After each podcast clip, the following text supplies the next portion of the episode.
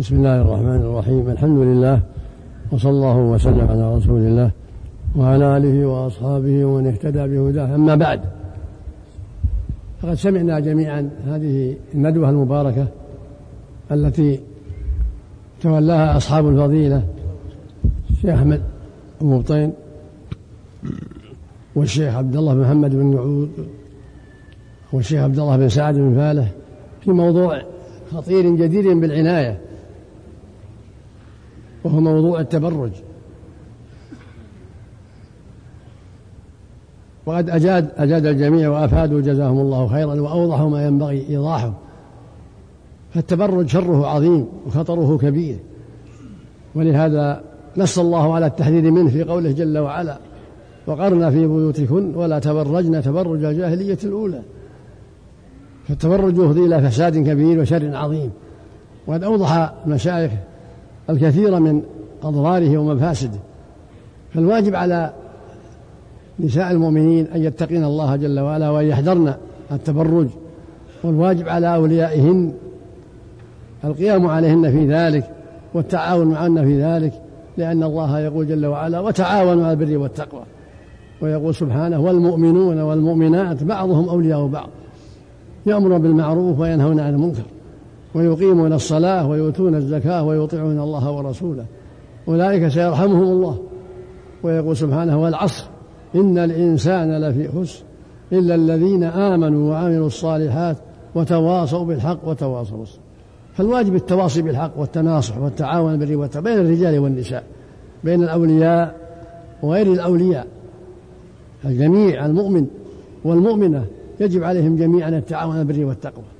ولكن ذلك في حق أوليائهن يكون آكد وأكبر وأعظم وإلا فكل مؤمن مسؤول عن تحريم ما حرم الله وعن إنكار ما حرم الله وكل مؤمن كذلك كما قال تعالى والمؤمنون والمؤمنات بعضهم أولياء بعض يأمر بالمعروف وينهون عن المنكر. فكل مؤمن ولي لأخته في الله وكل مؤمنة ولية لأخيها في الله كل واحد يأمر أخاه بالمعروف وينهى عن المنكر. ويتقي فيه ربه بتوجيهه الخير وتحذيره من الشر. ويقول النبي صلى الله عليه وسلم من رأى منكم منكرا فليغيره بيده فإن لم يستطع فبلسانه فإن لم يستطع بقلبه وذلك أضعف الإيمان. ويقول صلى الله عليه وسلم مثل المؤمنين في توادهم وتراحمهم وتعاطفهم مثل الجسد إذا اشتكى منه عضو تداعى له سائر الجسد بالسهر والحمى.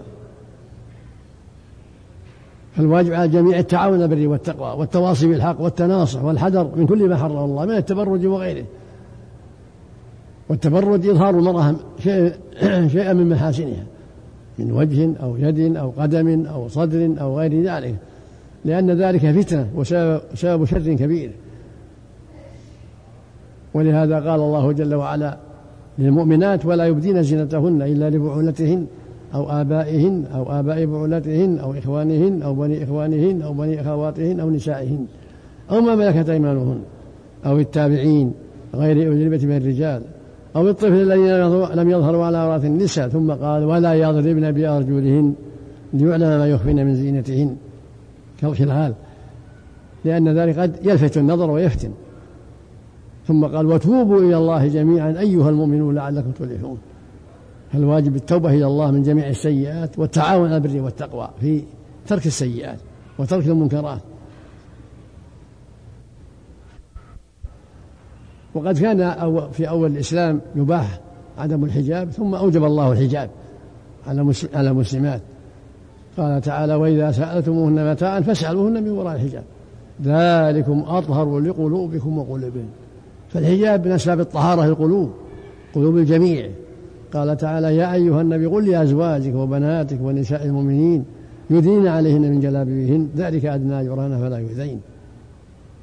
ويقول جل وعلا يا نساء النبي لستن كأحد من النساء إن اتقيتن فلا تخضعن بقول. الخضوع بقول قد يجر إلى بلاء. وترقيق القول تحسينه وإنما تكلم الكلام العادي مع مع الرجل ولا تخضع بالقول. لأن الله قال ولا فلا تخضع بالقول فيطمع الذي في قلبه مرض مرض الشهوة. وقلنا قولا معروفا قولا عاديا. ثم قال ولا تبرجنا تبرج الجاهلية الأولى فإذا كان هذا مع نسائه صلى الله عليه وسلم فمن فهكذا غيرهن من باب أولى.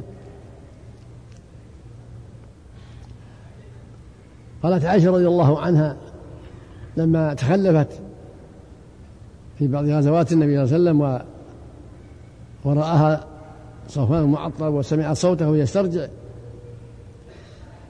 قالت وكان قد رآني قبل الحجاب. فلما سمعت صوته خمرت وجهي. فدل ذلك على أنهم بعد الحجاب أمرنا بغطاء الوجوه والتستر. وكان الحجاب وكان قبل الحجاب يرى وجه المرأة. ثم بعد ذلك أمرنا بالتستر. وحجاب الوجه. لأن الوجه هو أعظم الزينة.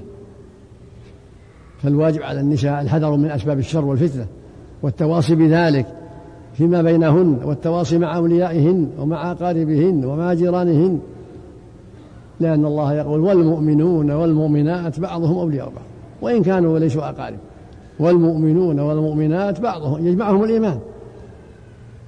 والمؤمنون والمؤمنات بعضهم أولياء بعض كل واحد ولي أخيه وولي أخته في الله يأمرها بالمعروف وينهى عن المنكر وينصح لها. في جميع الأحوال. وأما ما يروى عن أسماء أن النبي عليه الصلاة والسلام قال لها إن المرأة إذا بلغت المحيض لم يحل يرى منها إلا هذا وهذا وأشار إلى وجهه وكفيه فهو حديث ضعيف لا يصح عن النبي صلى الله عليه وسلم. وقد اغتر به بعض الناس وهو حديث ضعيف ولو صح لكان هذا قبل الحجاب. المقصود أن الواجب على الرجال والنساء التعاون على البر والتقوى والتواصي بالحق ومن ذلك أمر الحجاب والبعد عن أسباب الفتنة والحذر من التبرج الذي يفضي إلى الفساد والشر الواجب على الجميع التعاون في ذلك الرجال والنساء. حتى تكون المرأة مستورة بعيدة عن الشر والفتنة إذا خرجت إلى السوق. وهكذا في بيتها إذا كان قربها من يحرم عليها كعم زوجها وأخي زوجها ونحو ذلك من الأجناب. فإن أخا زوجها ليس محرما لها. وهكذا عمه وهكذا ابن أخيه وهكذا ابن عمه. إنما محرمها أبوه وجده وأولاده. والمقصود من هذا كل التواصي على الحق الواجب التواصي والتناصح في أمر التبرج وغيره يجب التواصي بين الرجال والنساء بين المؤمنين والمؤمنات التواصي بالحق والتناصح في ترك ما حرم الله والبعد عن كل ما حرم الله والتواصي بأداء ما أوجب الله والتعاون على البر والتقوى. في السفر والحضر في الشدة والرخاء في المرض والصحة في جميع الأحوال.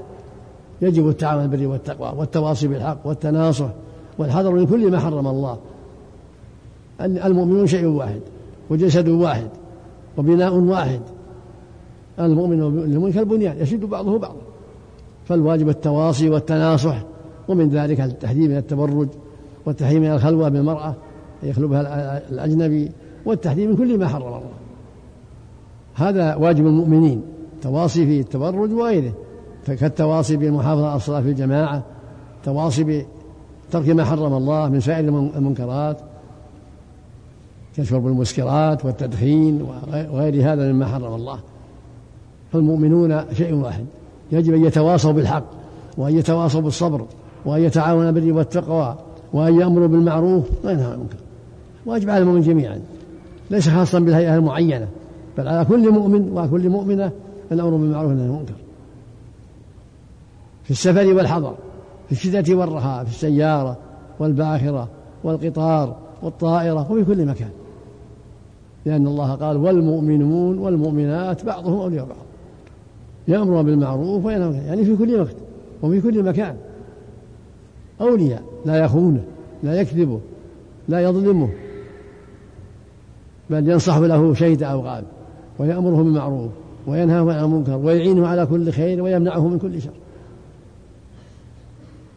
رزق الله الجميع التوفيق والهداية وأعاذنا وإياكم من ظلات الفتن وجزى إخواننا عن ندوتهم خيرا وأسأل الله عز وجل أن ينصر دينه ويعلي كلمته وأن يصلح أحوال المسلمين في كل مكان وأن يمنحهم الفقه في الدين وأن يولي عليهم خيارهم ويصلح قادتهم كما نسأله سبحانه أن يوفق ولاة أمرنا لكل خير وأن يعينهم على كل خير وأن يكثر أعوانه بالخير وأن يصلح لهم البطانة وأن يجعلنا وإياكم وإياهم من الهداة المهتدين.